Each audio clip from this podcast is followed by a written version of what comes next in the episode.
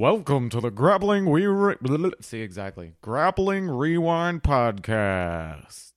Welcome to another week in Fumbling and Bumbling with the Grappling Rewind podcast. This week on the show, we're going to cover finishers only five for Show the Art, Fight to Win Pro 61, the Iron Brown Belt event for Copa Podio, which is coming up soon, the Quintet press conference that happened this week, the announcement of teams, and some other rules for the event, and touch on the EBI qualifier for EBI 15, the featherweights. So, in news, kicking off the show, Quintet had a press conference this week, and someone on Sherdog and Reddit was nice enough to translate it from Japanese into English. Translate a little bit of it, not the whole thing. But what we do know so far, again, is each team will consist of five members, and the weight cannot exceed 430 kilos, which is almost about 900 pounds. Give 2.2 times 430 is something like that, yeah. You know, 856. I could bring up a calculator real quick. Probably a thousand, Josh. I bet you it's not a thousand. I bet you it's not a thousand. Oh. Nine hundred and forty-six pounds. So the weight cannot exceed 946 pounds. Matches are 1v1, like all matches would be. regular, but they're doing that weird. Uh, I, now I can't remember the Japanese term for it. But whoever wins stays in, and they keep grappling until they lose, or it ends up being a draw. Now, the weird thing is, you don't have to have five members, is what it sounds like. No, you have to have five members. I thought it was up to five members. Five members. Okay. Teams will consist of five members. Okay. People were saying, can they do you know? Oh, it was three. qu- it was a question. three giant people versus, Versus five. You know. Right. five welterweights or whatever. Okay. But Matches you can, yep. you can, you got wiggle room with nine hundred and forty-six pounds. A little bit. You have a little bit of room there. Dude, if you found five guys that are 200 pounds apiece, that's a pretty big team. That's over the weight limit, so you need one guy that's like 146 pounds. Hey, Josh, that's me. There we go. Perfect. So the matches are 10 minutes long. Uh, there, unless there's more than a 20 kilogram difference between competitors, in which case it's five minutes, which is little odd. I just think it's weird that if you're doing almost 45 pound difference, like, oh, we're not, just, what's the point? Just keep it all the same. Why you keep throwing in new stuff to confuse me? They have some other rules in here that that they went through as well, but they announced the teams, and I thought I thought there was some really interesting people that are on each team. So there's four teams announced right now. They have the Josh, what's that word? Haleo. The Haleo Dream Team. They have the Polaris Dream Team, the Sambo Dream Team, and the Judo Dream Team. I like how they're all just dream teams. Like, Like it's 1980 Miracle. um, miracle on ice. Yeah.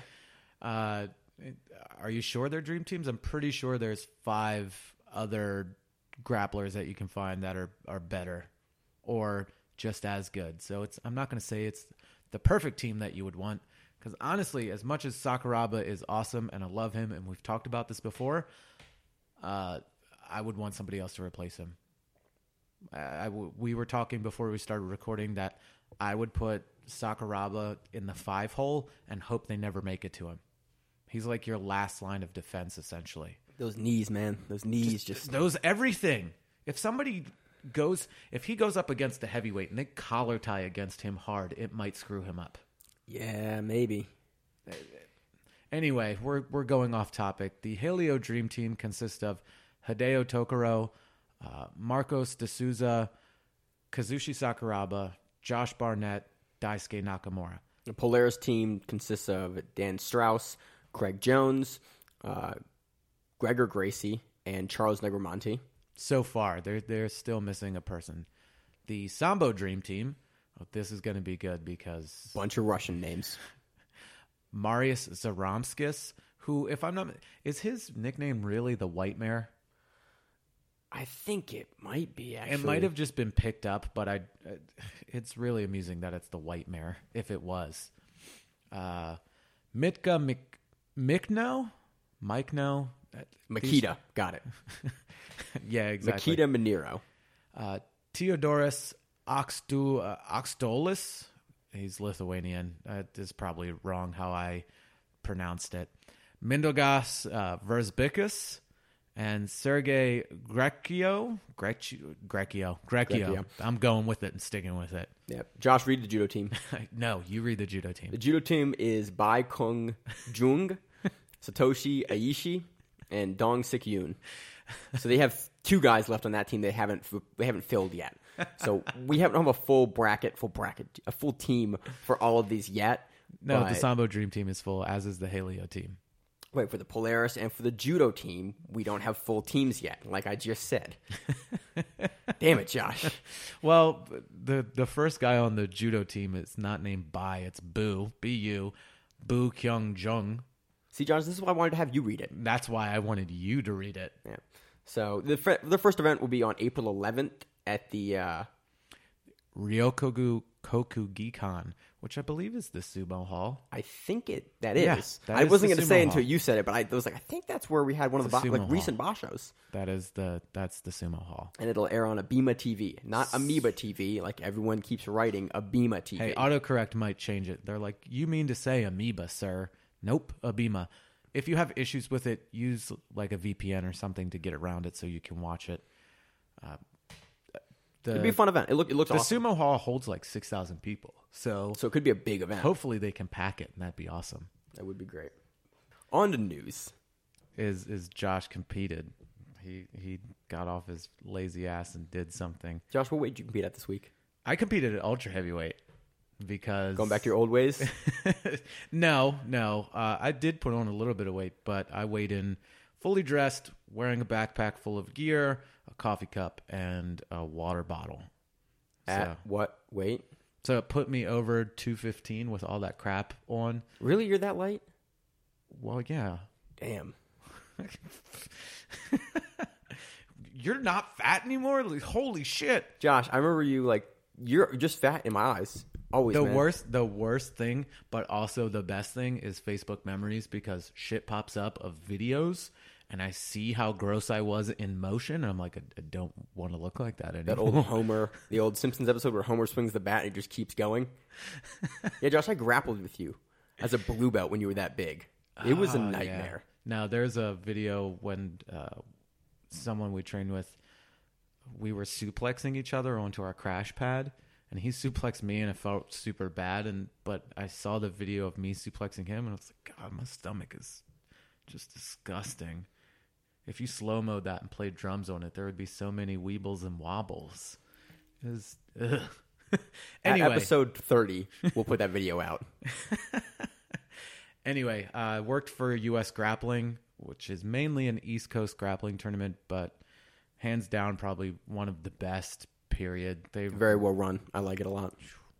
uh, they have a great ref cert clinic that they run, so you know what you're doing. They make you like apprentice, not apprentice. That's not the word I'm looking for. They give you a uh, they Internship. shadow. Yeah, they make you intern a couple of them. They shadow you for a few, and they give you tips. So you have an experienced referee with you, giving you tips. They're stopping the matches, things Which like is a great that. way to do it. I mean, I'm I'm just in the process now of like actually learning how to ref matches, and I'm starting to ref some of our in-house stuff. And it is, uh, I give you guys credit, man. It is a, it's hard. It can be, and the rules are you know ever changing with certain things. So I was you have to shooting Josh. Uh, I was shooting Josh questions like, "Hey, if they pass in this way and take the back in this way, do they get sweep points and pass points?" And he was leading me through because that's one of the things in 2018 I'm working on developing is my ability to understand points and be able to ref properly. Yeah. So I refed for a good majority of the day. Got to watch some cool matches. Got to ref some cool matches. And then got to go home and watch Fight to Win Pro. Well, that was you know after competing. You know, it's like all right, brown belts, it's time to go. So I jumped into that. Uh, really fun thing was I cut my finger open pretty badly at work, and uh, I've just been putting invisible bandage on it.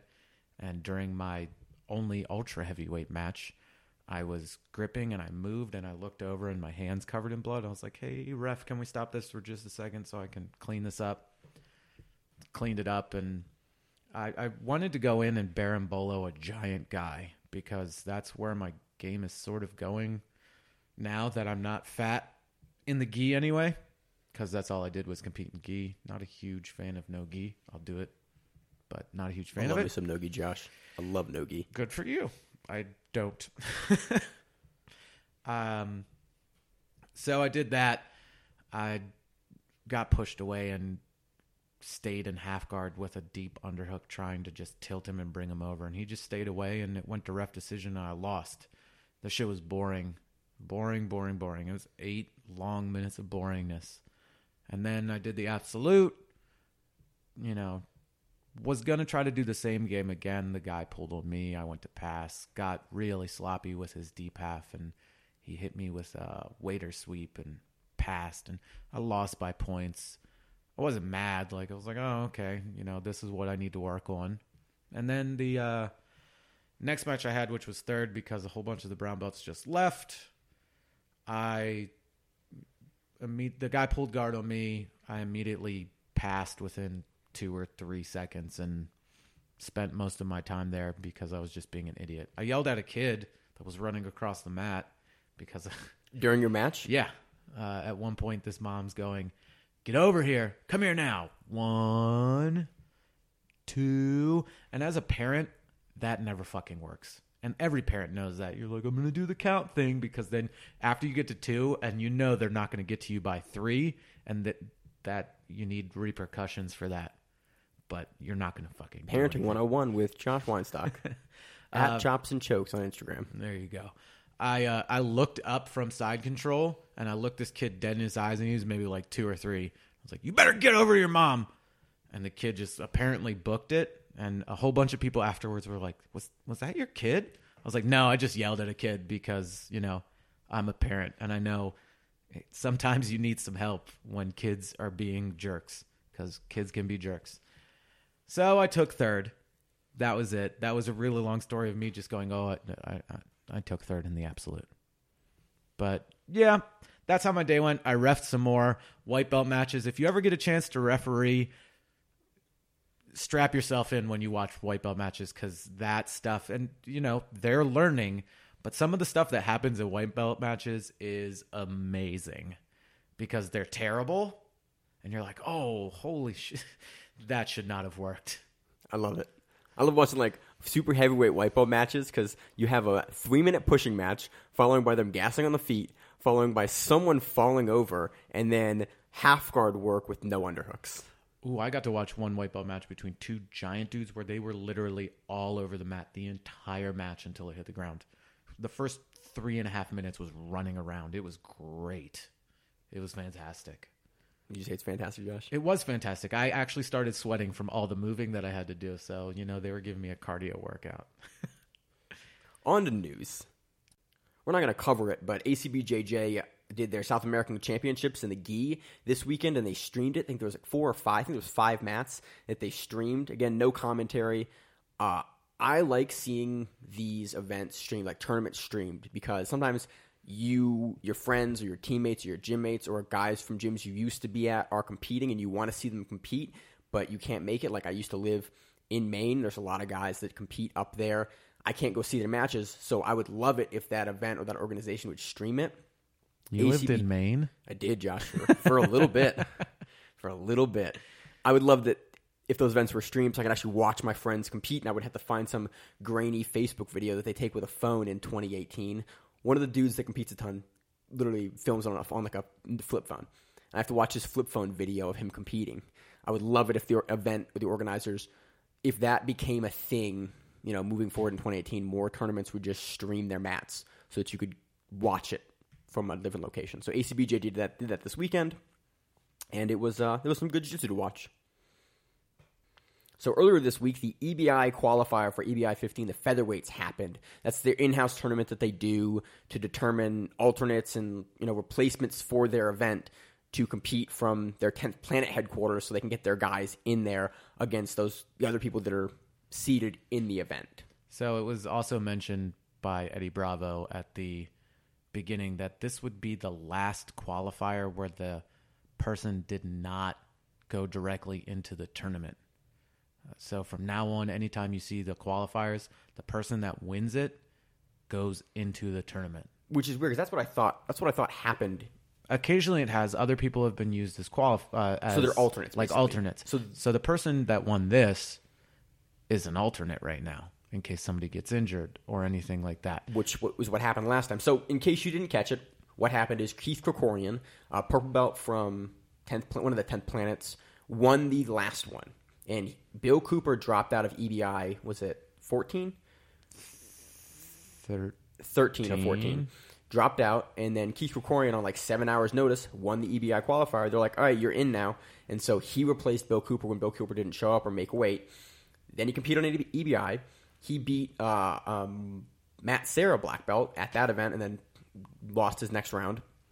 And then he competed again in the qualifier this time, beat two black belts in his qualifier, and won this event. So he's qualified. He's won their qualifier twice, and he's now an alternate for EBI 15, the featherweights again. So I'd like to put out that he didn't beat the second black belt. The second black belt beat himself right, by his knee exploding. There was an audible pop by Ricky Lule, Lule, not Lowell. like we called him the first like three episodes. Yeah. In hindsight, we can just look him up, but you know that's not how we roll here at the That Grappling Rewind not podcast. how we roll. We just roll with whatever comes out of our mouth, and that's what we go with. yeah, so he has a knee. He had a knee injury in the. It was in it the, in popped. the It finals. sounded gross. The I always forget because he's not significant to me.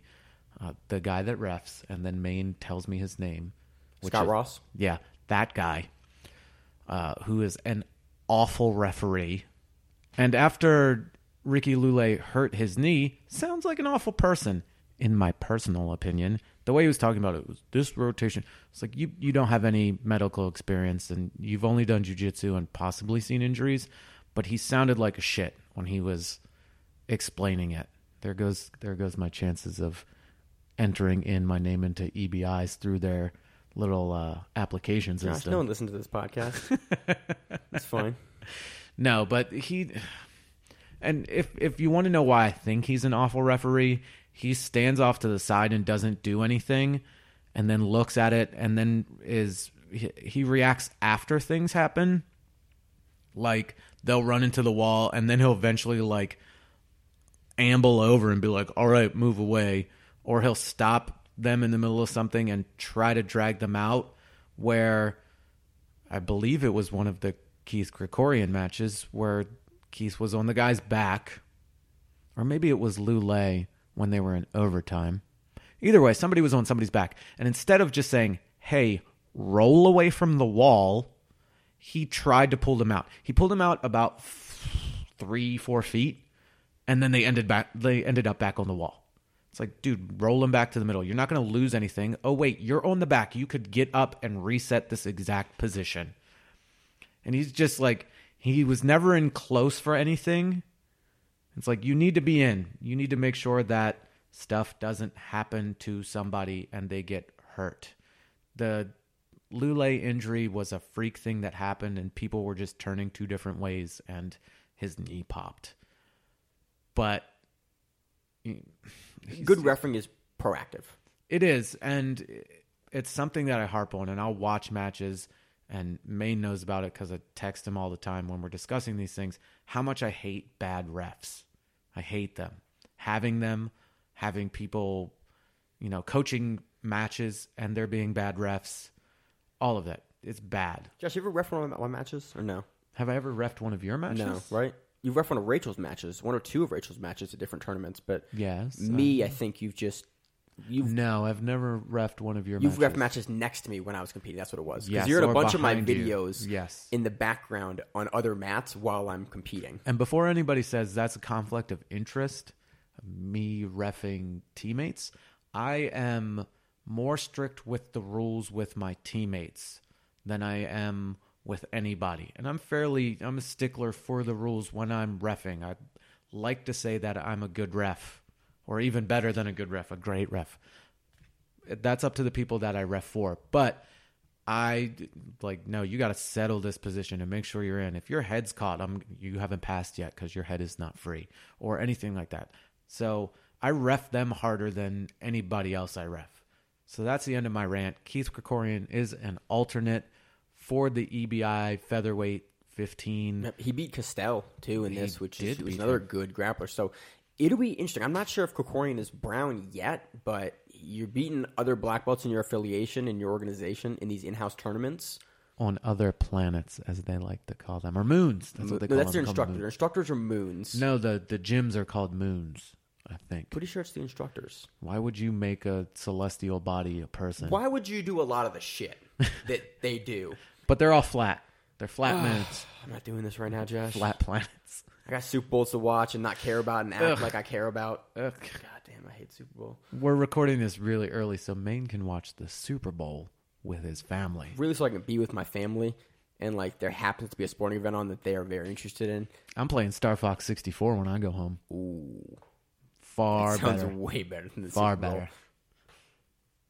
Also, the reason why uh, Krikorian is not in is because Kevin Burbrick won Gracie Worlds, and Eddie holds that tournament in high esteem. That's And- kind of a like not an in-house tournament. That's a tournament between um, the Tenth Planet gyms in that area and Gracie Torrance, right? I don't know if it's that. It's just it's from Rose Gracie. She runs it Oh, okay. and does it like a submission only style thing. So Eddie Bravo's all about that life, and he's like, "Oh, okay, you won this, so you get the ticket in." So that's you know your Look, it's his event. You get to choose some of your guys. You get to showcase some of your guys. I honestly don't have a huge problem with that. You know, put a couple of your guys on it and showcase them. If they can beat the guys that you bring in to the top level guys, like awesome, good for him. yep. Other events that happened this weekend: the show the art finishers only finishers sub only five. I mess that name up every time we do it. every time. It's wonderful. I love it. So this is another thing that's you know, it's uh, obviously on the East Coast. Uh, it might not be as well known uh, across the country. I'm not 100 percent sure. You can go to Show the Arts YouTube page and watch the other ones. That happened at noon yesterday Eastern Time, 9 a.m. Pacific Time. I was refing. I, not, not show the art. You referring a different tournament, right i was tournament. i was refing in a different tournament i did not watch it that day i've been watching some of it today. I want to give this more exposure. I think it's really cool that this is happening. I think it's really cool that it's happening. They're broadcasting it, and they're paying guys that win on their super fights. right. And they're getting good announcers good commentary people. Jay regalbudo again i love that guy. I love that guy. He's very eloquent. He is he's better with words than we are. Josh, that is not a high bar, man. no, it's not. So I, I did watch part of it. and I've watched part of it as well. I uh, Ethan Krellinson, I think Crelinsten. Yeah, he's he's from uh, from Canada. He's uh, he splits his time between Canada and, and New York at Renzo Gracie's, but he's with Firas Zahabi. That's his gym. Uh, TriStar. There we go. Couldn't remember it for the life of me. He won it as a 145 pound person. It was a 170 pound tournament. He jumped in late and he won. We're not giving as much information as we normally do because we want to highlight it more. Basically, Josh and I want to go through and Watch watch, the and event, discuss it. and discuss it. So we're going to talk about this a little next week, but go We back, watch this event. it. Yeah, go back, watch this event, and we're going to talk about it next week. We think it's something that deserve deserves coverage because it was a good event. It was put on well. There was good commentary. It was a good production. And cool matches in between just the tournament. You know, there were there were it wasn't just the 170 pound tournament. There were a few other matches Super as well. Super fights. Uh, Marcel Gonçalves was was on there. You know, I think Childre was on there too, Jesseray Childre. I thought I saw him with a check as well, but I could be incorrect about that. we'll we'll correct Maine next week when we talk about that. So go back, watch this event. We Show the art on YouTube. Talk about it next week, and we're both very happy with how the event turned out. Indeed. Moving on to Fight to Win Pro 61 in Garden Grove, California. This event paid out $31,460 in salaries and commissions. They talked a lot about it being a packed house. That's Like, awesome. So full. hopefully it sold out. Indeed, indeed. Submission rate 14 of the 33 matches matched matched as Matched matches matches finished by submission, which is 42% roughly. So, uh, you know, under that we had a, we had a little a couple of months of above 50% We now did. and or a month. We just had a couple of cards that were above 50% slowing back down again. But that's not bad. I'm, I'm, that's not bad. Let's let's keep up. Yeah, more matches on this card. Usually the cards have about have actually exactly 30 matches, so 33 is more matches, which explains why this event went to like 1.30 ish our time. Not mad at it. Just uh, started a little late for me on the East Coast. Started at 9 p.m. But you know, whatever. It was a good event. I enjoyed it. Commentary was good. Um, I have a, the commentators are written down here. Ooh, fancy taking out with the names here. It was John, Evans, and Chad George, who who's uh, EBI champion.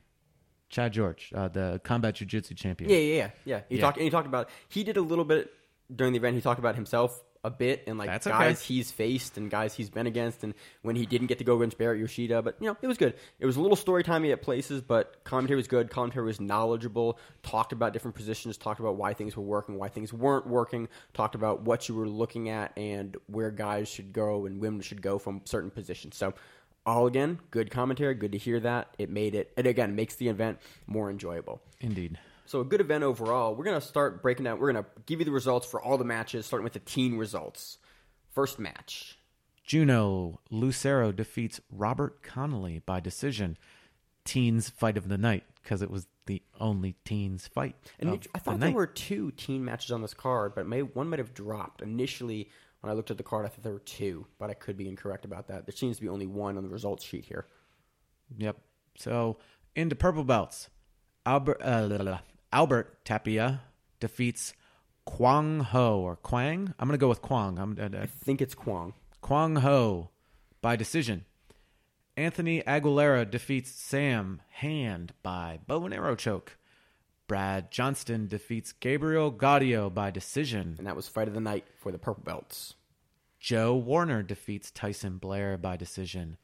Brandon Tran defeats Michael Bravo by knee bar. That was submission of the nights for the purple belts. And Sam Sherrill defeats Christopher Udan. Udan? Udan. Udon Udan. has an O, Udan has an A by toe hold. On to the brown belt results.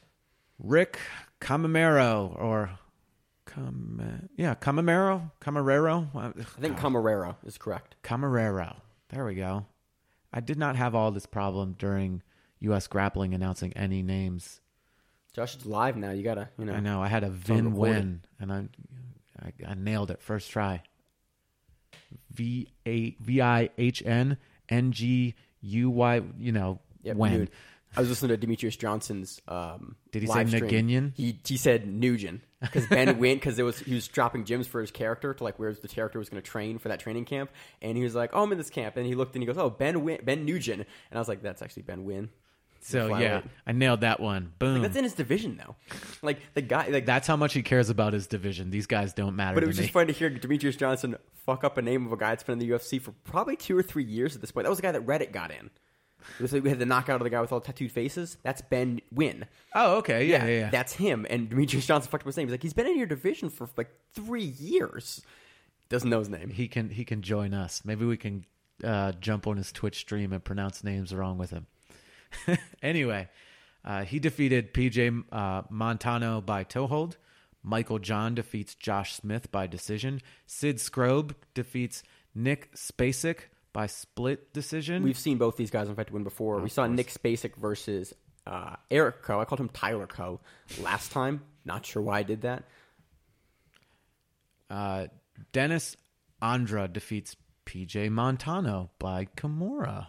So PJ Montano is listed uh, twice. He's listed versus Rick Camarero and here, so it could be written incorrectly, but I don't have notes on this section of the brown belt results, so that's what we're going to go with. If that is incorrect and someone does see that, please let us know. But I doubt there's two guys named PJ Montano on the card that competed almost back to back. There's always a possibility he could have just stepped up and filled in. Uh, at this point, I still wasn't home, so I was relying on Maine's note taking, but that didn't come through. My bad, Josh. Natalie Hibero defeats Nikki Sullivan by decision. Wes Levine, Levine, not sure, defeats Mustafa Saba by decision. Badass name. Robert Lopez defeats Morgan Smith by decision. Connor Donaldson defeats Juan Lopez by armbar. Submission of the night for the brown belts.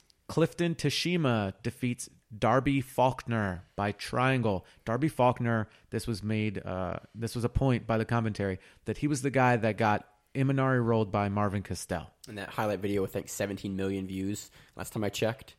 Little odd you'd call that out for um, for the guy that's competing. That like, hey, his biggest na- thing you know him for is this highlight submission that he got subbed in. You have to have some sort of talking point about him. God damn, if say they're gonna competed against Marvin Castell. Like, don't call out that he's the highlight reel guy. ready, this is mine. If I were to compete again, uh, so he's he's he's done fight to win twice. He's lost. Oh, and he used to be fat. There you go. There's the talking points for me. Josh, the talking points are you're the co-host of the Grappling Rewind podcast. One of the only they're- podcast, the only podcast that breaks down professional submission grappling results on a weekly basis. You're such a dork. If I wouldn't have messed that up, I could have used that as like a thing to post to Facebook, but I messed it up, so we can't now. Good job. And then uh, Brittany Elkins defeats Tara White by split decision. This was fight of the night for the brown belts, and this was for the title for one the 170 pound title. We're definitely going to talk about this uh, a little later in the episode. Yes, indeed, we are. Moving on to black belts. And my personal fight of the night, because that, it was crazy. Catherine Perret defeats Erin Herle by split decision. That shit was wild. Uh, Alexis Fonseca defeats Andre Pontes by split decision. Kuan Barboza defeats Ryan Robertson by choke. Here we go again when they're grabbing stuff from the uh, Facebook page and just posting it on uh, Flow Grappling. Jeremiah Jeremiah defeats Abner Cifuentes by heel hook. His name is Jeremiah Vance, by the way. It's not Jeremiah Jeremiah. So Jeremiah Vance defeats Aber Cif- Abner Cifuentes by heel hook. Donald Bailey defeats Marcelo Lucena by decision. Felipe Fogelin defeats Steven Martinez by cross choke. Ricardo Pancho Pancho Feliciano defeats William Wheeler by loop choke.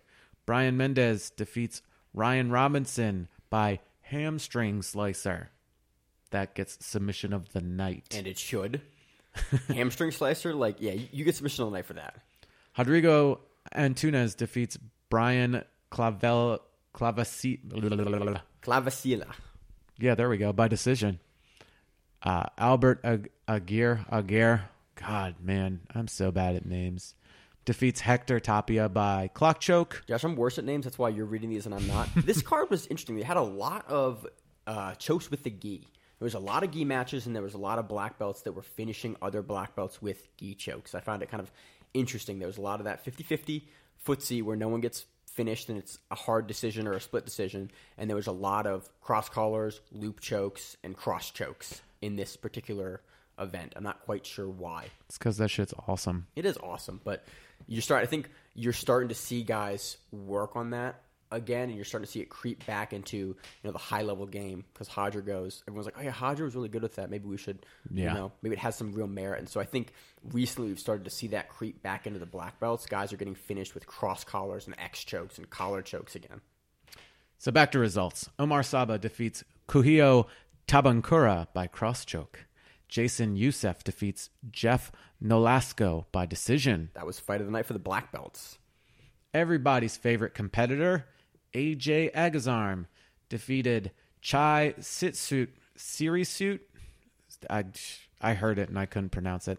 By split decision. We're gonna talk about this one. Indeed.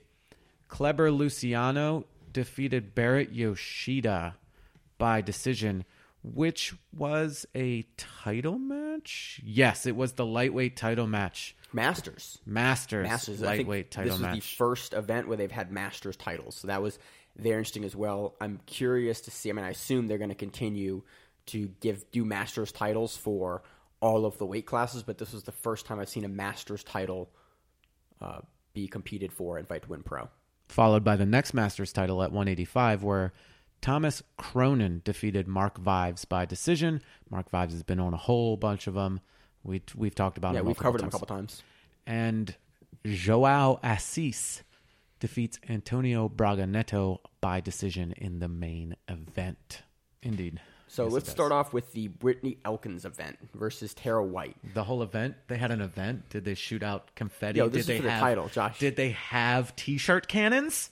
They did not. Do you know how excited I get when I see T-shirt cannons? dude for a ten dollar t shirt like i will I might step on a child. I no, I'm not even excited about the T-shirt. I'm excited when people aren't paying attention. They get hit by the oh, T-shirt, that's amazing. flying at like 50 miles an hour. It's great. Yo, boom, free It's merchandise. like, and then oh, Maine hated that because it spiked the audio. yeah, thanks a lot, Josh. But they turn and people get hit, or when you know, anytime you see somebody get hurt, it's Anytime funny. you see someone throw free things into the crowd, somebody's not paying attention, especially now with phones. somebody gets hit in the face, and it becomes a highlight reel moment for my life, Josh. even even when you know I don't really watch baseball, but when somebody posts a highlight when a bat gets loose and hits somebody in the face, Okay, bat's a little far. Like I'm not as no, happy a bat. no, that's just funny. I'm sorry. It is funny, but it's like, oh man, you got you got batted in the face on your evening out, and you're in the front row, so you paid like two hundred and fifty bucks for those tickets. Like you paid two hundred and fifty bucks to go to an event and then go to the hospital. Like your whole month's fucked up. You get hit with a bat in the face, your whole month is fucked up, Josh. That's why I do jujitsu, so I don't get hit with a bat in the face. You paid money to get hit with a bat in the face. It's just so funny. I have the worst fucked up sense of humor. oh, anyway, oh, recovering from that. Nobody got hit in the face with a baseball bat during this match. I would hope not, Josh. No. So the lead up to this, this is the com the the, the commentary kind of threw me off with this. You know, they're announcing Brittany Elkins. No, she's you know the the current champion right now. This is a rematch, though. They've they've went against each other before. I was gonna get to that. All right, Josh, I'm listening. Thank now. you for talking over me. I do that a lot. So you do do I. too. So they're they're like, oh, Brittany Elkins, okay, and then Tara comes out, and she's like an eight-time world champion, a six-time Pan American champion. I'm like, at, at what belts? Like, it it really doesn't matter to me until you get to black belt. It's you have those accomplishments, and pretty sure most blue belt world champions are better than a lot of regular brown belts or possibly even black belts. But you know, it, it doesn't matter to me if you're a multi time blue belt world champion or purple belt pan winner.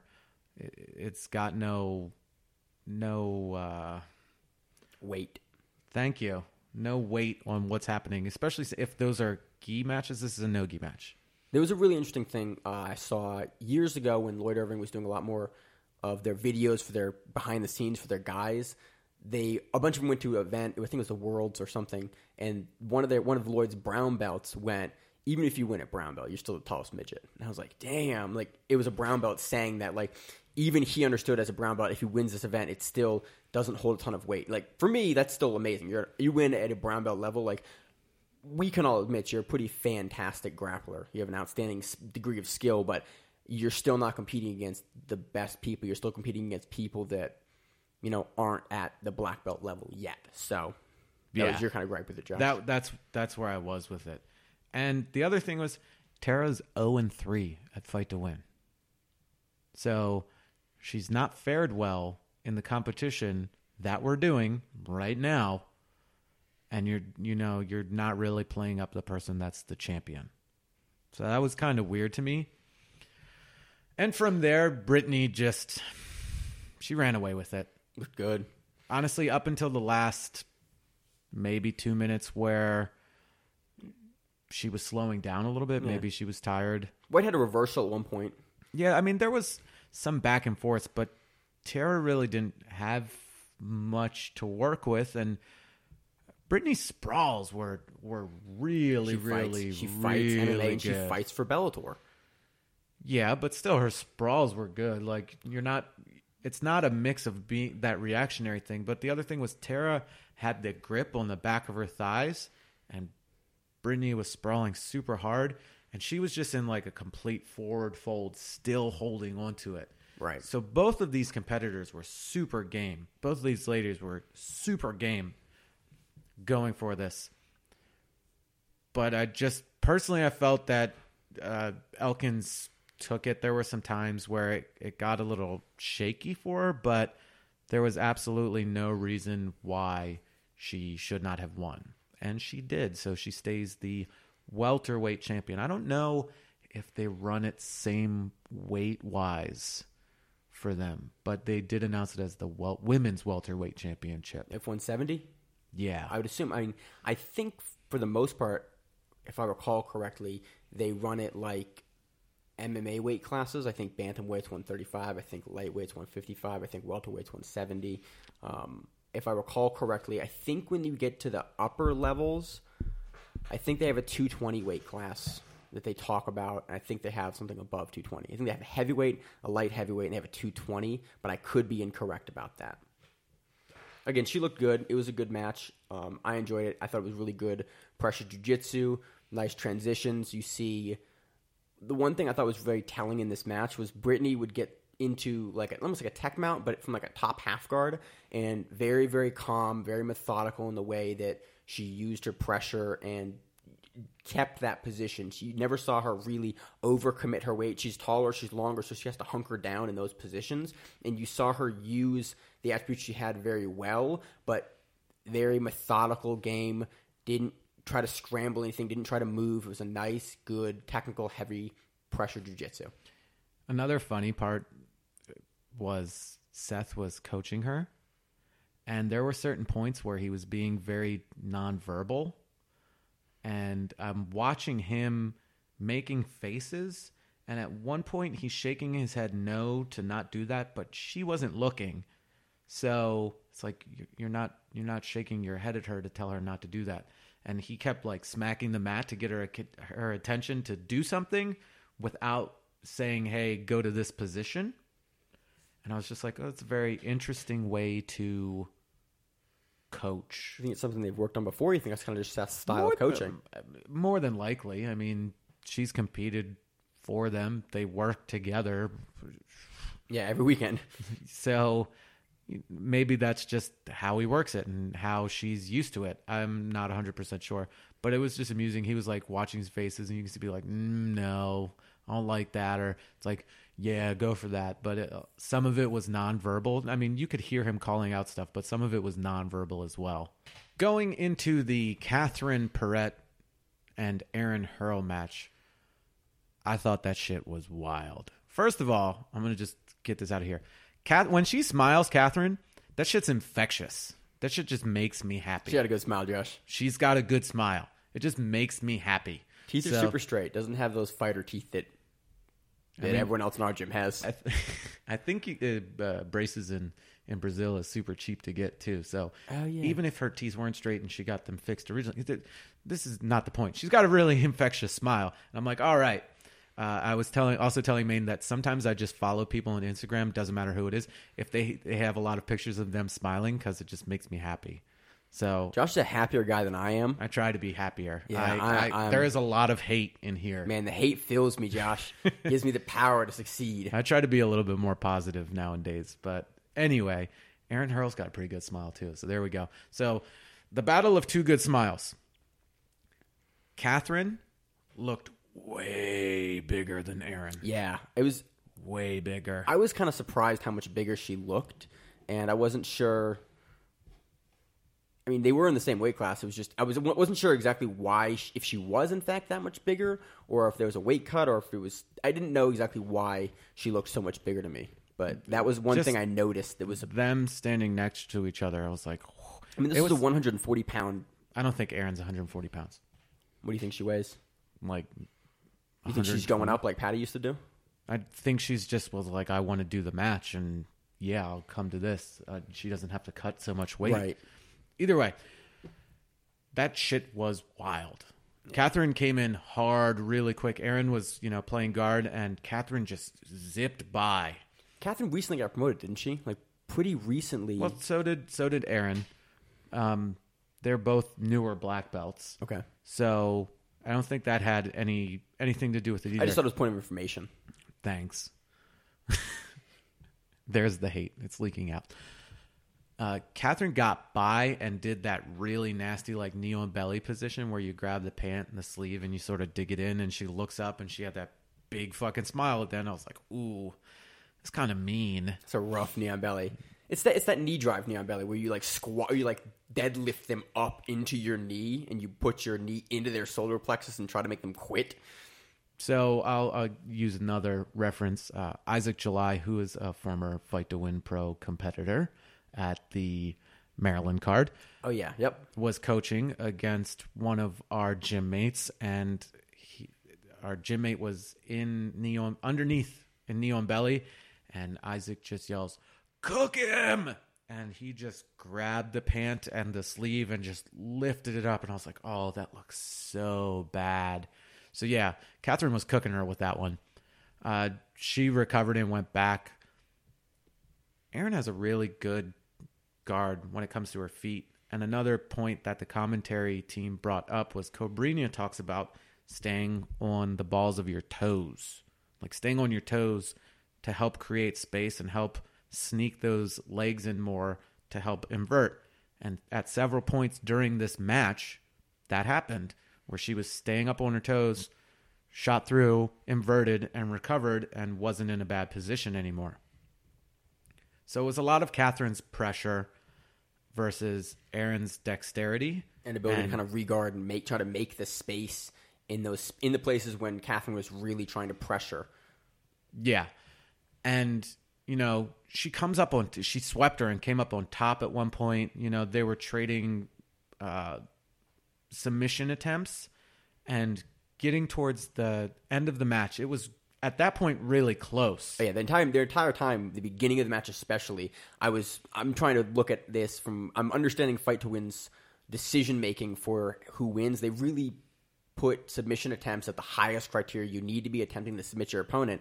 And this match, I was looking, okay, submission for submission, submission for submission, position and dominance, and it was really close. Going, I think the last like The last 10 seconds, minutes. Catherine got a toe hold. And that, I believe, was really the deciding factor was Yeah. that toe hold where Erin was smiling like, I, I got this one in the bag now because of what I had been doing previously. But Catherine was going for that toe hold and going hard. super hard And for it. Erin was just rolling and smiling and trying to get out of it. Time ends. You know, they both think they won. And it came down to a split decision, but Catherine took it. Great match. Once Flow Grappling, you know, decides to eventually upload the videos, Go watch it. definitely. Yeah, really good back and forth. Great, I think, stylistic matchup as well as nice, even matchup. We didn't see anyone get steamrolled here. It was, you saw two different styles of jujitsu work very well against a completely different style of jujitsu. So, yeah, it was a great match to watch. Indeed. So, another match I want to touch on was Ricardo Atunez from Paragon versus Rodrigo Antunes. Rodrigo Antunez. Atunez, man. Antunes. versus Brian. Uh, Josh, that give me that name, man. Clavacila, which I screwed up before and I figured it out now. Yeah, it's Clavicilla. Uh, and Ricardo wins by decision. This was an interesting match because we had a CSW guy versus a Paragon guy, and CSW is known for, you know, that is Leg locks, it's Erik Paulson. Erik Paulson. like thank that, you. yeah. I couldn't. And uh, Josh Barnett comes originally from there, Sort of. sort of. You know, earlier in his career, But Paulson uh, guy. Brian's also out of Brea Jiu Jitsu, which I, again I believe is Trumpet Dan on the message boards and things like that, uh, and YouTubes. There was something really interesting about this match that I like. There was a waiter sweep that the commentary team talked about a lot, and this is where I really thought the commentary team. This is one of the best matches I think I've seen for commentary in a little bit.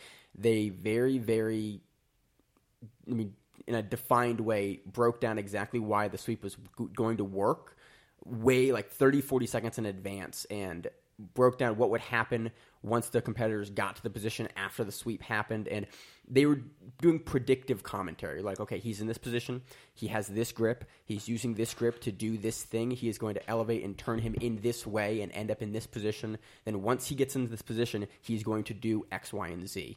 And it, the match was good in itself but i thought the commentary really shined through here in the way they did predictive commentary for this match. So go back and rewatch this match. Listen to the commentary and it's an outstanding match to watch if you're trying to figure out what you should be doing when you watch a match. Think about not only what's happening in the match, but also what's going to be happening once competitors get to the next position in that transition. So on to a little drama. We had AJ Agazarm versus Chai Sirisute. And AJ wins via split decision, and he was quite unhappy with that and posted about it on Facebook.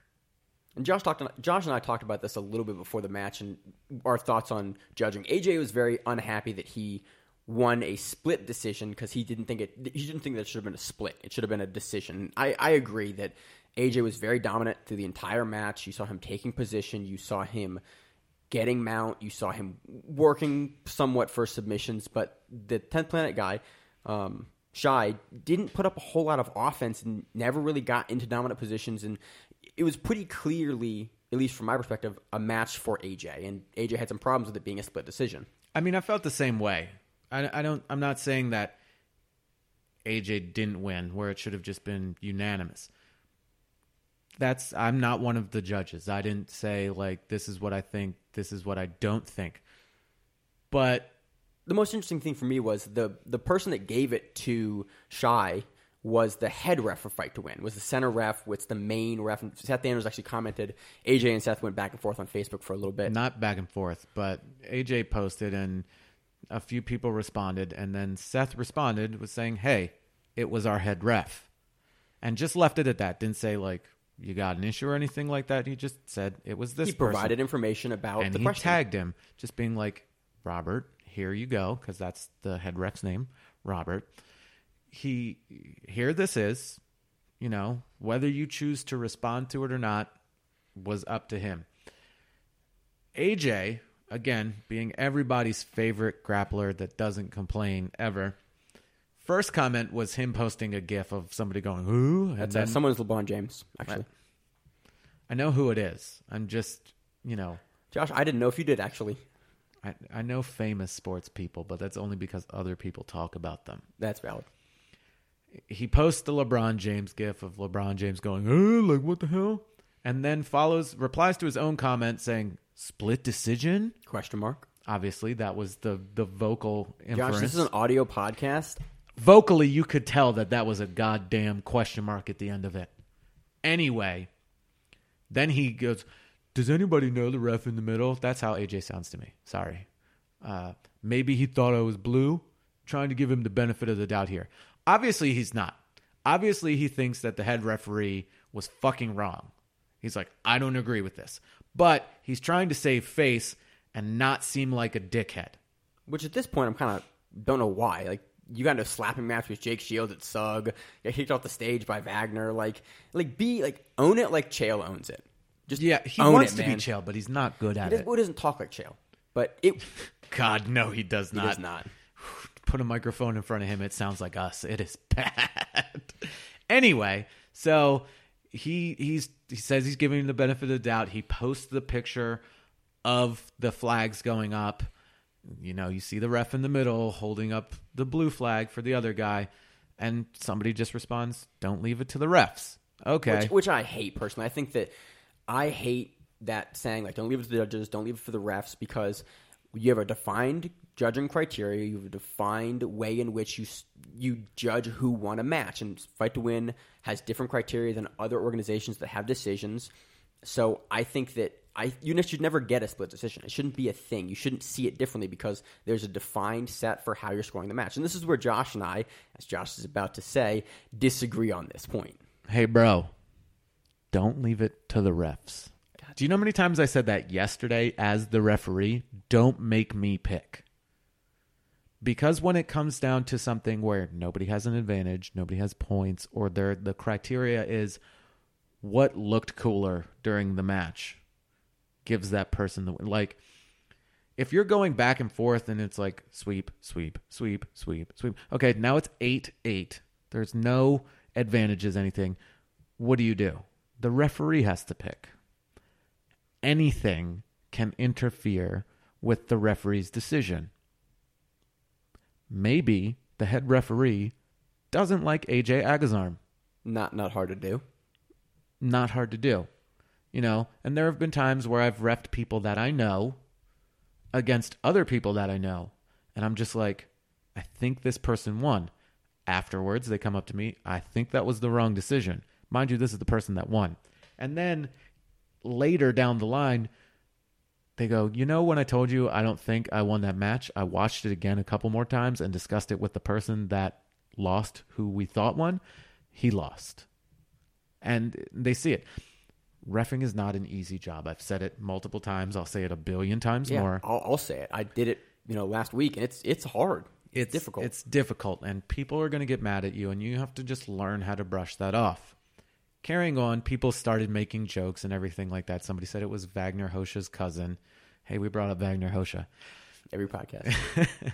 and Seth responded with, It's our head referee. So then AJ, in, uh, I'm pretty sure he meant it to be condescending or just, you know, a dick way, says, Okay, what happened? You thought I was blue? And somebody, this shut down the response thread because the head referee did not respond, and good for him. Uh, he said, It is what it is. You should PM him. That should have been from the beginning. AJ should have messaged Seth. Hey, Seth, who was that middle referee that picked for the other guy? I'd like to ask him why he thought the other guy won. You know, that's not unprofessional. That's not a dick thing to say. He's just questioning it. You know, why do you think that? Can we have a discussion of why you thought that he did more to deserve the the victory? That would be the right way to go about these things. That would what an, that is how a normal hu- human being should respond. Not posting a gif of LeBron James making a face. Moving on from our love of AJ Agazarm to the Kleber Lucio versus Luciano, you oh God just it, said I it right before it you started recording and you fucked it up. Kleber Luciano defeats Barrett Yoshida, Yoshida via decision, via me not being able to pronounce words. Wow. This is a good match. Uh, both veterans, both been around a long time, competitive, It was for the Masters title. which is the first time we've seen it. Uh, this was a fun match to watch. You saw Yoshida jump guard at the beginning, and he started to play a really cool. I am not entirely certain what it was. It was like a lasso variation that I will have to go back and, and rewatch because I didn't understand kind of the depth and the complexity of the game he was playing. You saw Barrett get some really interesting grips with his feet inside the gi and inside the, inside the lapels, and then he would pummel his feet inside to make space and attempt to sweep over. And it was a very, very interesting match, very technical, very high level. You can see these guys are both veterans. You know, there was no unneeded movements, no unneeded motions. At one point, Barrett goes for a double under, and the commentators talk about the depth of Barrett's game and the way he uses like a double overhook um, to get the back, and the way he gets the body crucif- the, sorry, the back crucifix from that position this match was very slow, very technical, and you saw both guys not scramble. They were both defined in their motions, and you could tell that these guys have been at that level on a black belt level for a long time. Yeah, and also uh, this was a point, and some people might have been confused where Barrett had a lot of control from a good part of the match, but because submissions weigh heavier in the eyes of the referees, Significantly heavier too. that's how Luciano took it. And Barrett just competes. The guy's again like he's he's older. He's I think he's forty. yeah. Could be wrong. I don't know what the the criteria for masters is by the way in this, but it is what it is. It was a great match to watch. It's another match that yes, you need to go back and watch it again. Yeah, I'll need to rewatch this a couple times to really understand exactly what Barrett was doing. But the way they were pummeling the feet from the lapels and the transitions that they were doing, it, it was an outstanding match from a technical perspective. And it's really, you know, this is my mat, one of my matches of the weekend because of just the depth of skill you saw both these guys have in display. Also, because of the speed, you know, it was a much slower match. It's something I'll be able to rewatch and be able to pick and choose pieces and parts out of to to analyze and to learn from. So, jumping into the main event. Joao Assis. I was so hoping you would fuck that up. I know. I, pr- I literally actually worked on it this week, Josh, because I messed up Joao's name, uh, Miyao, of Miyao's name, so many times. I was like, I gotta get better at that. Or Zhao Gabriel. Joao Gabriel, Joao Assis, Joao Miyao, all three in a row, Josh. Got him. Good. He, uh, Zhao Assis versus Antonio Braga Neto. I was really hoping you would say asses. I don't know because That was one episode, Josh. I got over it. so. This was Assis very quickly uh, made his way to X Guard, right? Trying to knock over Neto, and people are thinking like, "Oh yeah, this will this will get him going."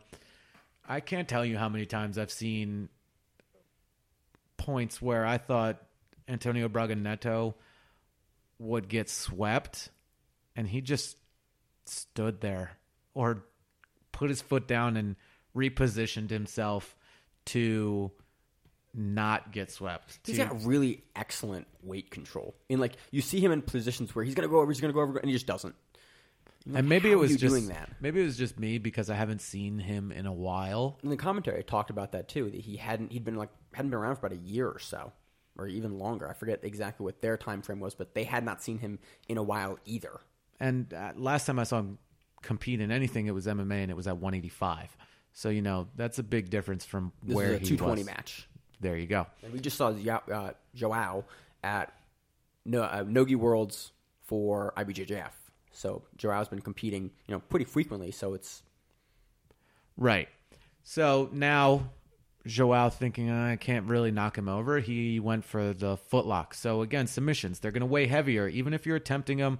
I'm I'm hoping they look at it and go, "Okay, it's a it's a, a good submission, not like a half-ass submission. are you throwing up trash subs that are Yeah. like, are you in the single leg X and they're standing and you're going for the ankle lock, or are they down? Are you belly down with the ankle lock? You know, those are two very different ca- like categories of submissions. Like one's okay, that's a near sub. One is like okay, you, you have a position that a sub could be from. Yeah. So Neto then ups the pace, going for his own uh, attack to essentially even it out. Uh, Assis navigates that fairly well and again goes for an ankle lock late in the match. That's pretty much all that happened in this match. And it went over to a decision that went to Joao Assis. Just more submissions, I'm, ass- I'm assuming. Yeah, that's what it looked like to me. At least looked like Assis was a little more active on the submissions. He threw up more sub attempts, and that gets him a decision. Yeah, and I love I've loved Antonio Braga Neto's game for a long time. Uh, when you know I was a bad person and would download torrents, he had a all Portuguese uh, instructional DVD that I downloaded and watched a lot. He had awesome. I remember watching Worlds where he was in half guard and then shot his leg through and did a calf crank from there twice. It was awesome. Uh, I did that once and I blew out my knee doing it. Is that, the fight, is that the fight to win? Yeah, not fight to win. The um, super fight you had. no, no, no, no. That was a different. That Different was blowing out your knee. Different blowing out my knee. Yes, and it was a different knee that I blew out. Josh, wear a knee brace. Damn, man. knee brace ain't going to help that. All right, get less fat, and you did that, so good. No, that wasn't anything to do with it. I went for that same calf crank, and the person tried a rolling back take. So Oh, ow. my leg was going one way, and he rolled the other way. So it just made a pop, and it swelled up. And uh, and then the other time my knee popped, I was just doing a knee cut, and my leg got tangled up as I was pushing through, and it made a loud poppy noise as well. and you heel hooked the guy in the gate. Hey, if you're allowed to do it, I'll do it. So that'll do it for Fight to Win Pro 61 in California. Overall, a really good event. Go back and rewatch the Black Belt matches. Go back and rewatch the Brian Mendez versus Brian Robinson.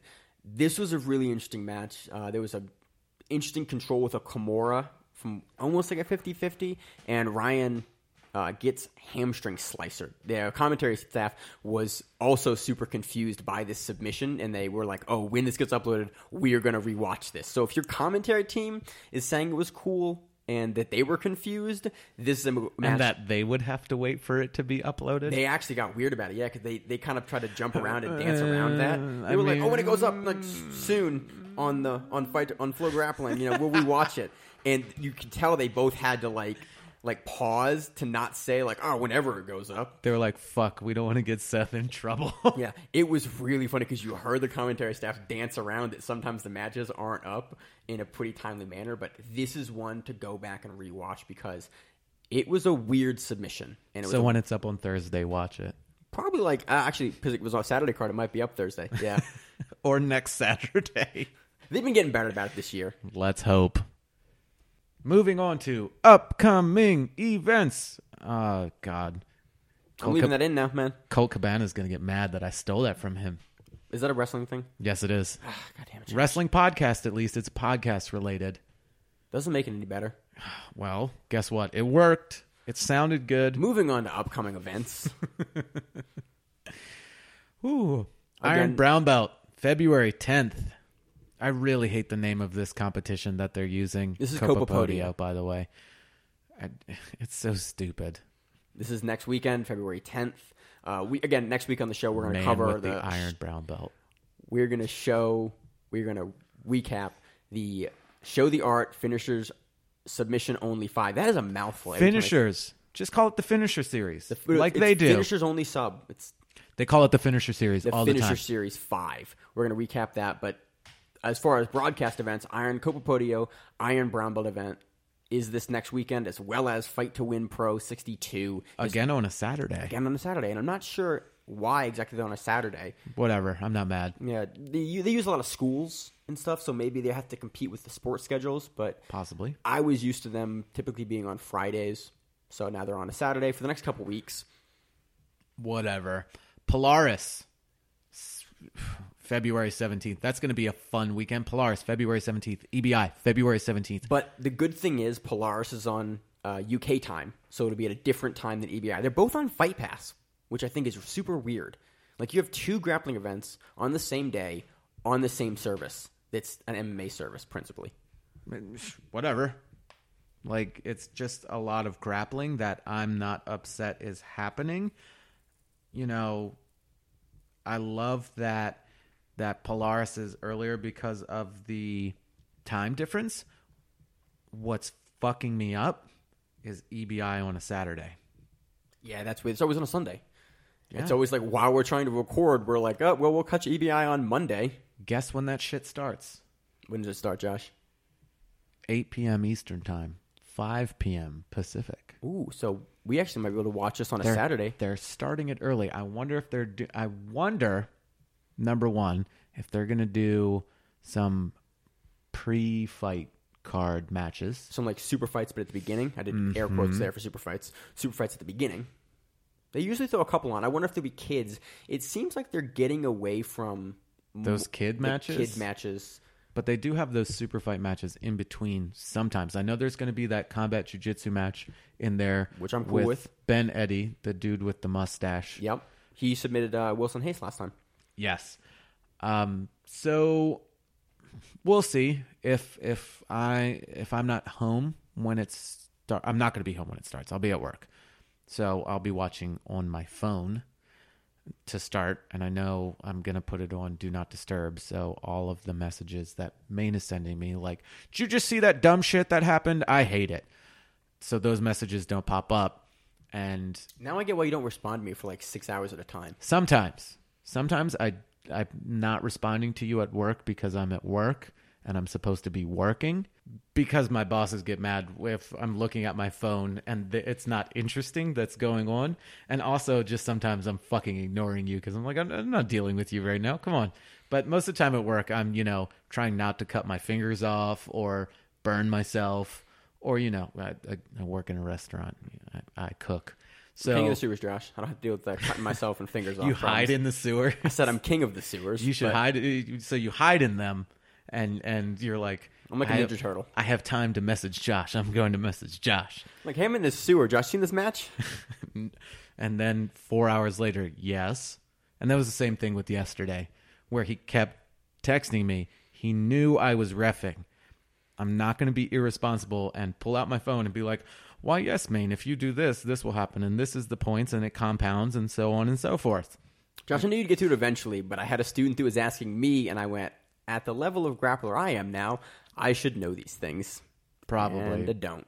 but it's on a Saturday. I guess I'll be watching partially on my phone, and then when I get home, uh, and then because Fight Pass is really good with having things up immediately, I'll be able to watch both of these events on Sunday before I record.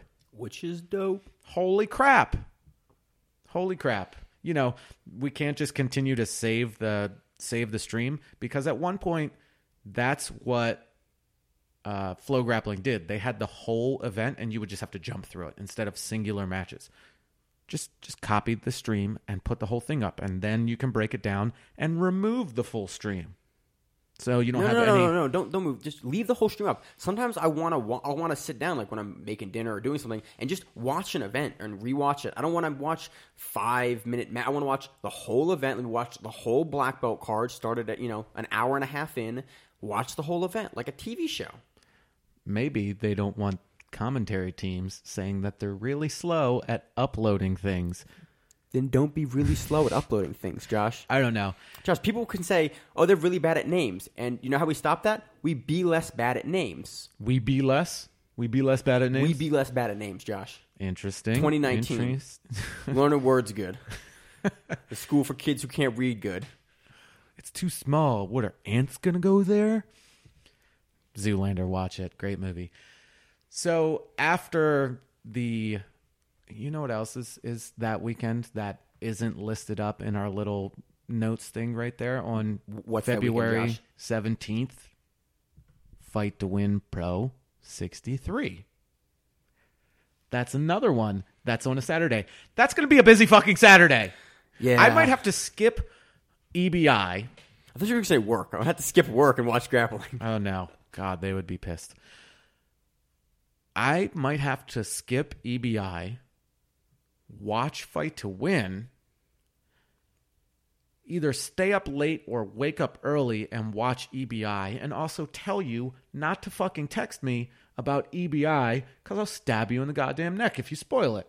That's actually reasonable, Josh. I'd be also upset if you spoiled EBI Because- for me. Yeah, probably. It's like when I spoil my friend about Dragon Ball Super. He hates that.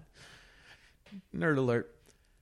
So that's that's that might be my plan because again, flow grappling takes for fucking ever to re-upload stuff, and I'm not going to sit here and go, "Yeah, I, I didn't watch this." And Main's just like, "So this happened," and then um, I like how you're Yo, that now. voice is terrible for me. Seriously, so we need to uh, watch this. Yeah, so we're gonna. That's oh, that's a busy day. The twenty third, which is a Friday, is E is Fight to Win Pro sixty four. Josh, you're like a month in advance now. No, that's still February. Oh my It's God, just you know is- February is weird and only has twenty eight days. I hate February. Sometimes it has twenty nine. I don't hate February. That's the month of my birth. I'm gonna be old as shit. Josh, I hate February more now. Well, whatever. So we're gonna do a little preview of Fight to Win Pro 62 next week. That is in Oakland, California. They've been in California for a couple weeks now. Fine, I'm cool with that because that means the cards start later and I actually get to watch the entire thing.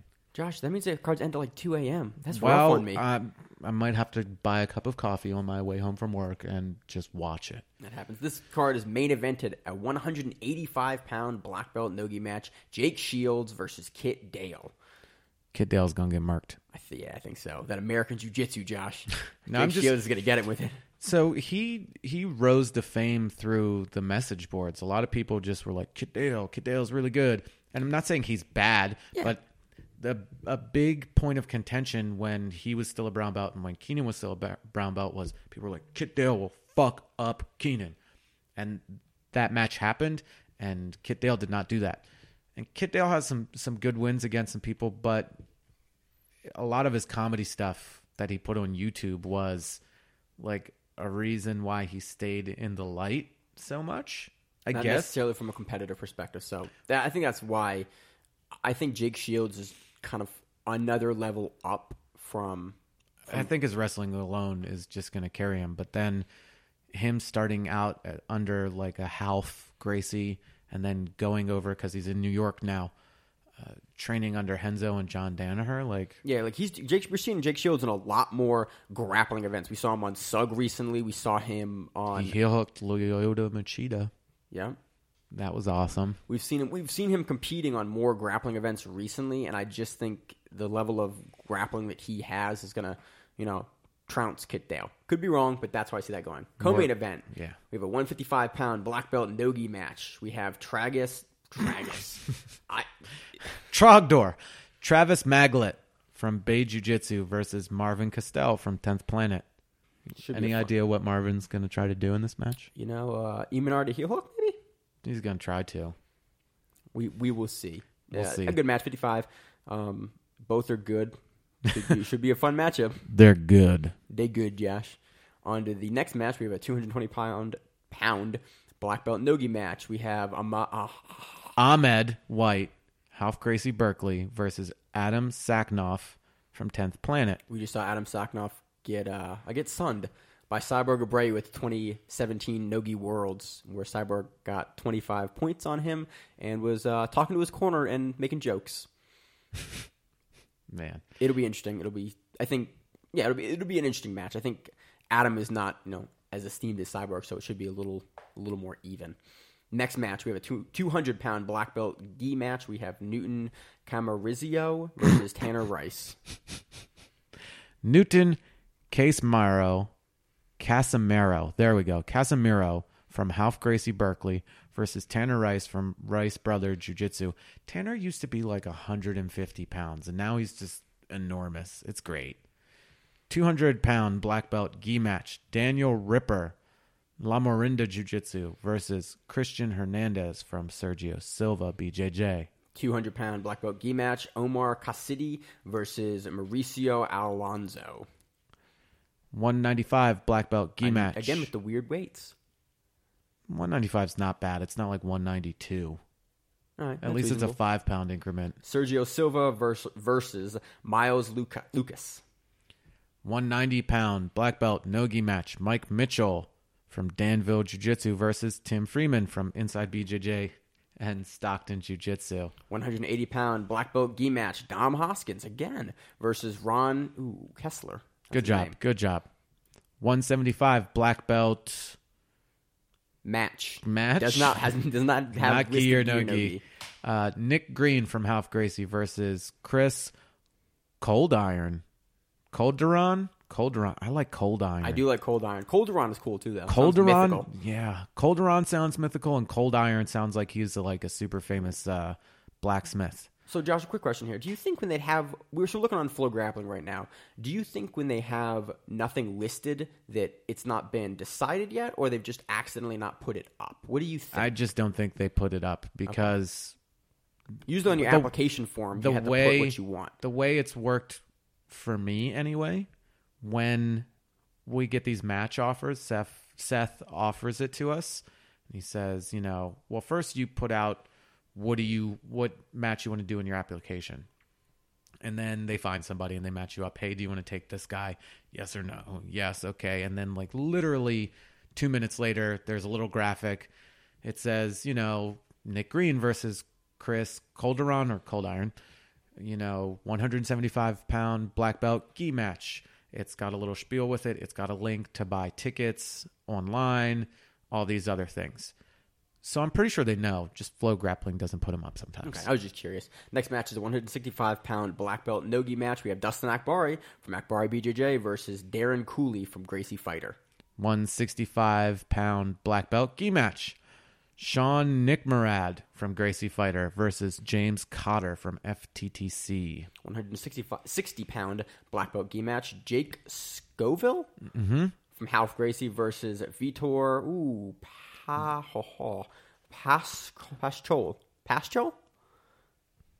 Keep. Do you want to keep guessing? I don't actually, Josh. Pashol. Uh, Paschol from Caio Terra BJJ. oh no, Poshal. I think it is actually.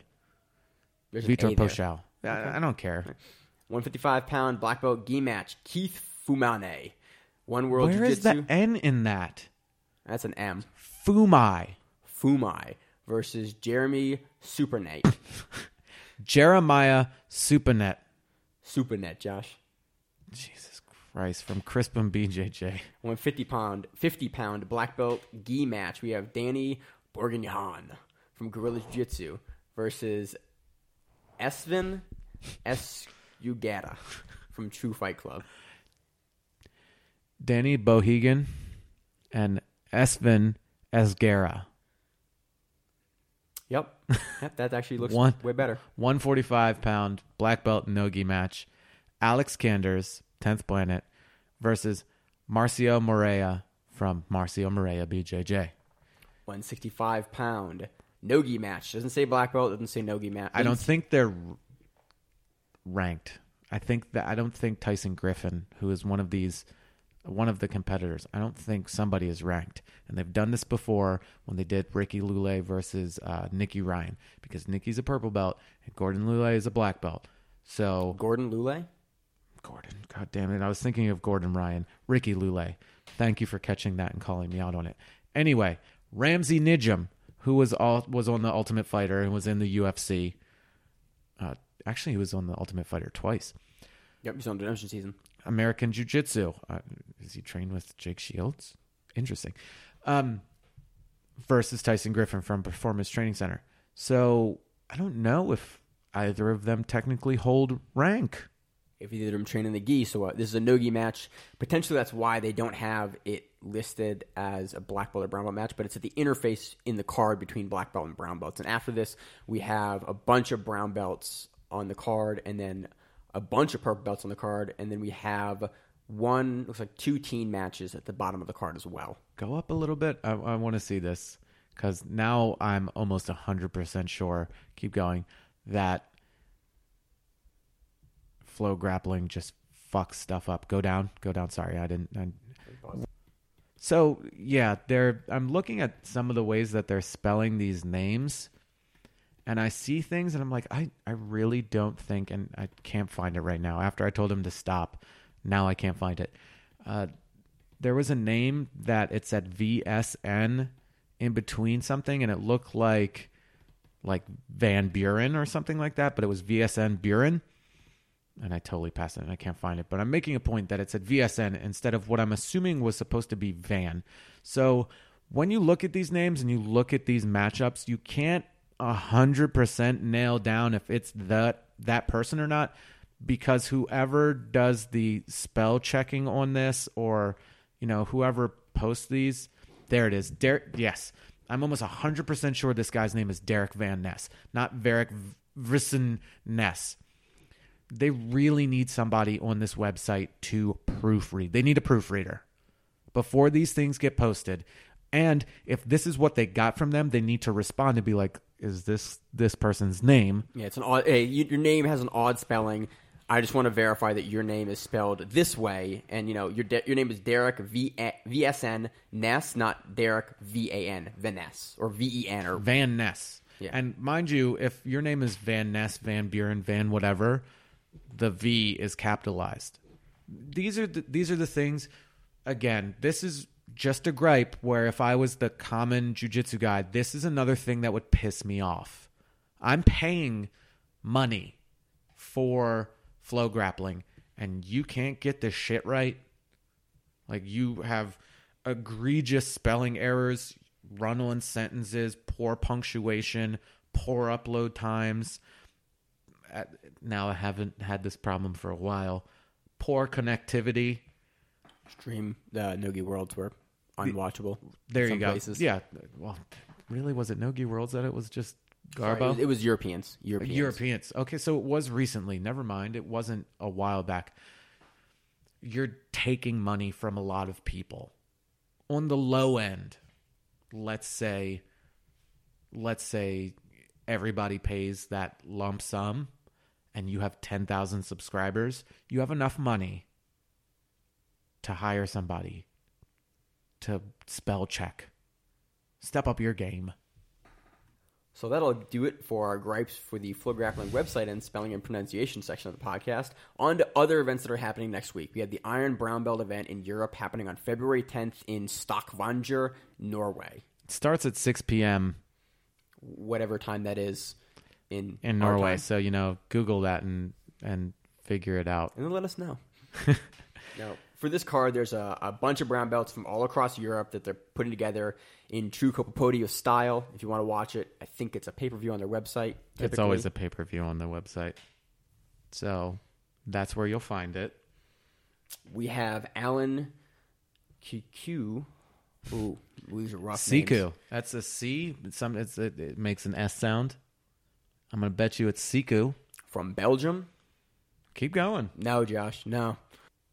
Alberto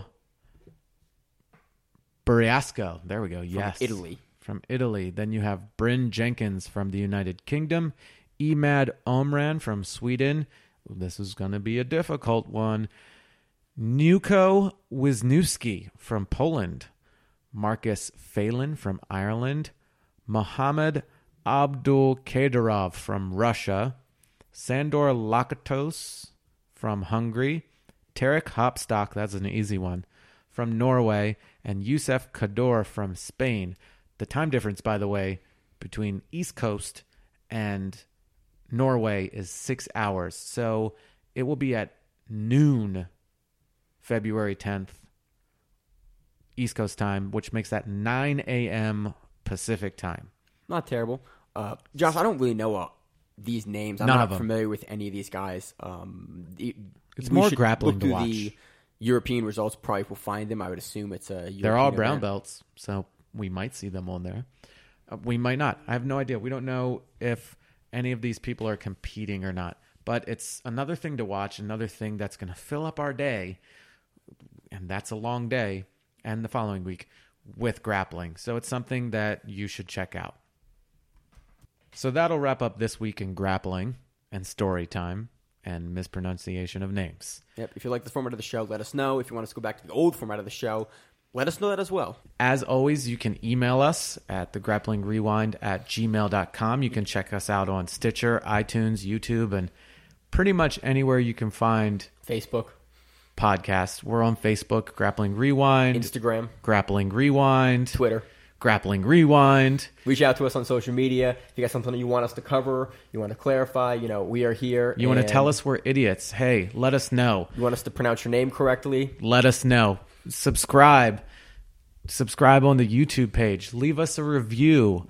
Helps us out a lot. it helps us out and you know it eventually will help you out we like to give back we're doing this as something that isn't done so help us help you as always i'm josh And I'm Maine. and this is the grappling rewind We'll see you on the mats.